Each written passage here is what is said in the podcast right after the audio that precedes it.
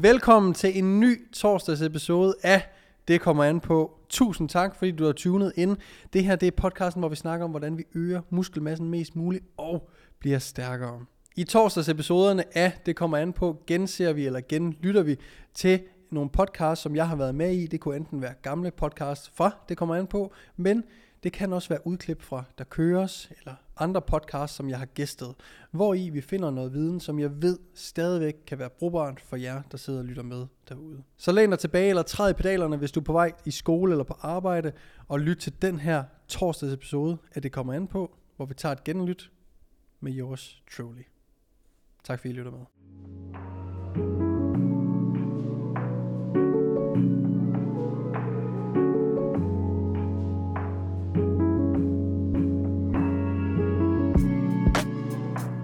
Skal jeg låse min telefon op, så jeg kan se det, vi skal snakke om i dag. For vi skal nemlig snakke om, øh, hvorfor det er vigtigt at følge i et træningsprogram. Fordi hvorfor er det vigtigt at følge et træningsprogram? Det er det for at få noget struktur. Når vi er nye til træning, så er vi så sensitive over for den stimuli, vi får, at vi vil vokse, uanset hvad fanden vi næsten laver. Og det er jo derfor, vi oplever de her newbie gains, som kan vare ved i 1-2 år nogle gange. Det er også meget individuelt, også i forhold til, hvor seriøst man tager det. Men i starten, måske endda faktisk de første øh, 3-4 år af ens seriøse træningsliv, ser du ret hæftig fremgang. Og her, øh, især på, på TikTok, hvor mange af de unge følger med, jamen når jeg siger, at man skal bulke stille og roligt, og man skal kun tage et øh, halvt kilo på om måneden, jamen så himler de op, fordi de er så nye til træning, at de tager muskelmasse på sådan der.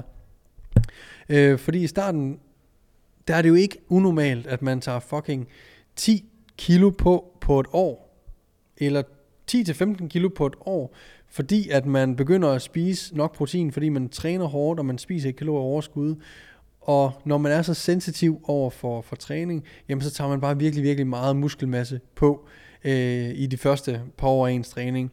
Så det her med at tage en lidt langsommere bulk og øge sin kropsvægt lidt langsommere, ja, det er når man er kommet lidt ud over sin, øh, sin newbie gains. Øh, og det er også her, det at følge et træningsprogram bliver vigtigere og vigtigere. Det er når vi bliver mere og mere erfarne. Øh, fordi der kommer et tids, på et tidspunkt, hvor man ikke ser lige så hurtige resultater. Og jeg kan ikke sige præcis derude, hvornår det er, men øh, på et tidspunkt, så vil der skulle noget, så vil der skulle være noget mere struktur over ens træning, og det kommer der ved at følge et træningsprogram. Det betyder ikke, at man ikke skal følge et træningsprogram, øh, og man ikke har noget nogen fordel ved at følge et træningsprogram, når man er ny til træning, men det er ikke lige så vigtigt, som det bliver øh, med tiden.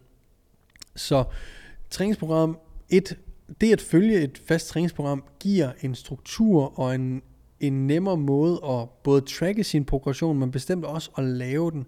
Fordi at når man følger et træningsprogram, som er gennemtænkt og professionelt lavet, jamen så får man den rette mængde øh, sæt og reps for at få den stimuli, som man ønsker. Så hvis det er enten at blive stærkere, eller om det er at blive større, eller begge ting på én gang, jamen så vil et program jo sikre dig, at du øh, får de resultater, som du rent faktisk søger, fordi programmet er lavet efter øh, ens mål.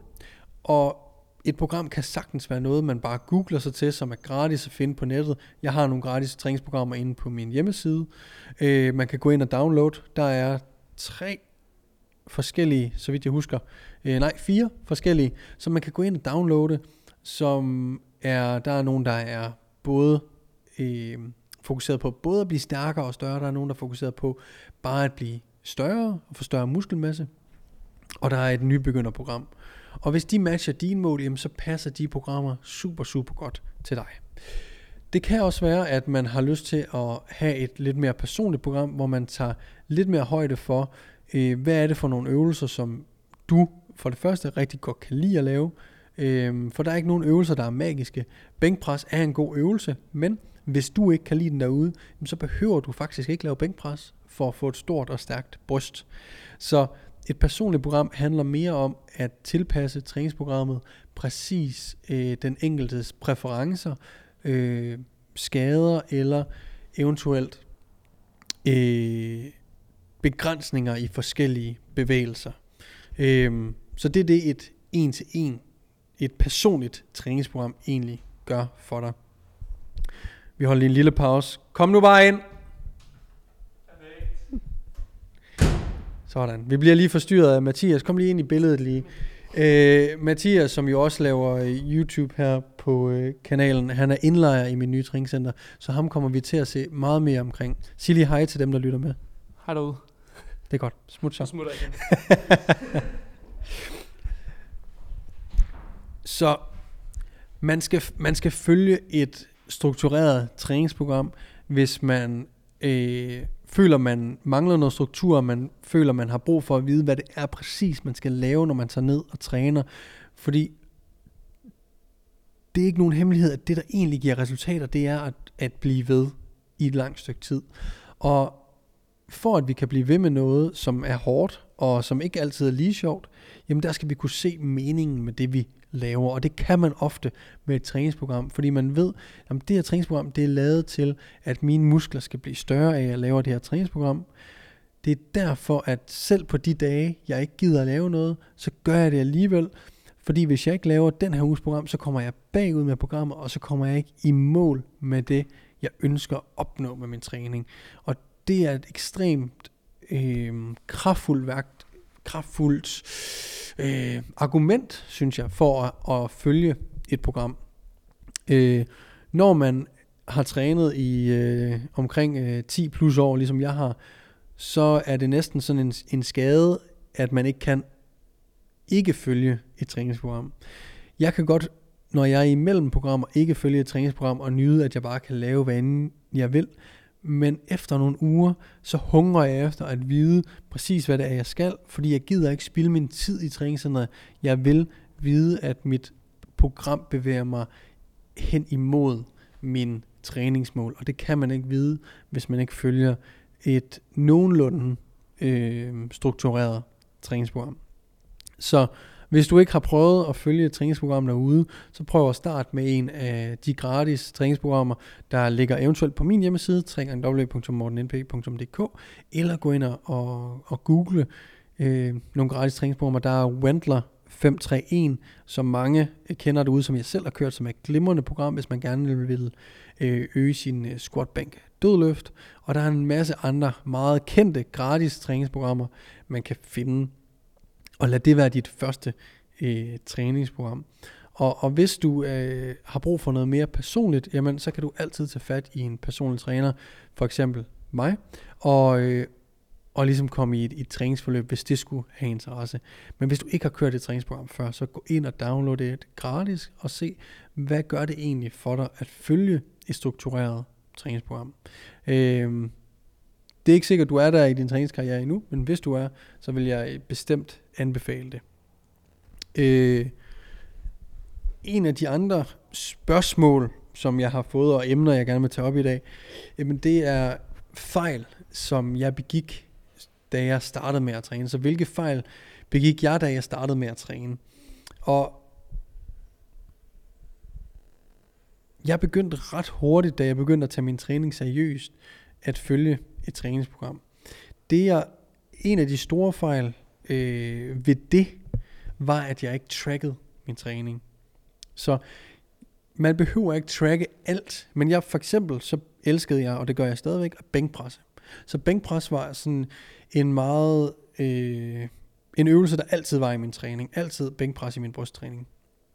Og hvis jeg nu bare havde været lidt bedre til at tracke min fremgang, og hvad lavede jeg sidste uge, hvor mange gentagelser jeg tog, med hvilken vægt, og kunne jeg øge med en gentagelse eller noget vægt i den her uge, så ville det være super. Øh, jeg trackede ikke så, så meget min træning, som jeg kunne have gjort.